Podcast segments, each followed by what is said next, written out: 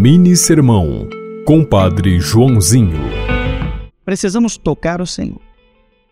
Mas na verdade, ele se antecipa e nos toca primeiro. Nem sempre percebemos que o Senhor já nos tocou, que ele já nos curou com a cura que não esperávamos. Às vezes nem sabíamos que precisávamos daquele toque.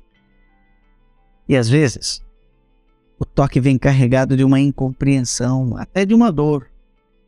Somente mais tarde vamos perceber que era o Senhor, que naquele momento nos levava pelo colo, naquele momento de falta, de saudade, de luto e de dor. O Senhor tem um toque para cada dia.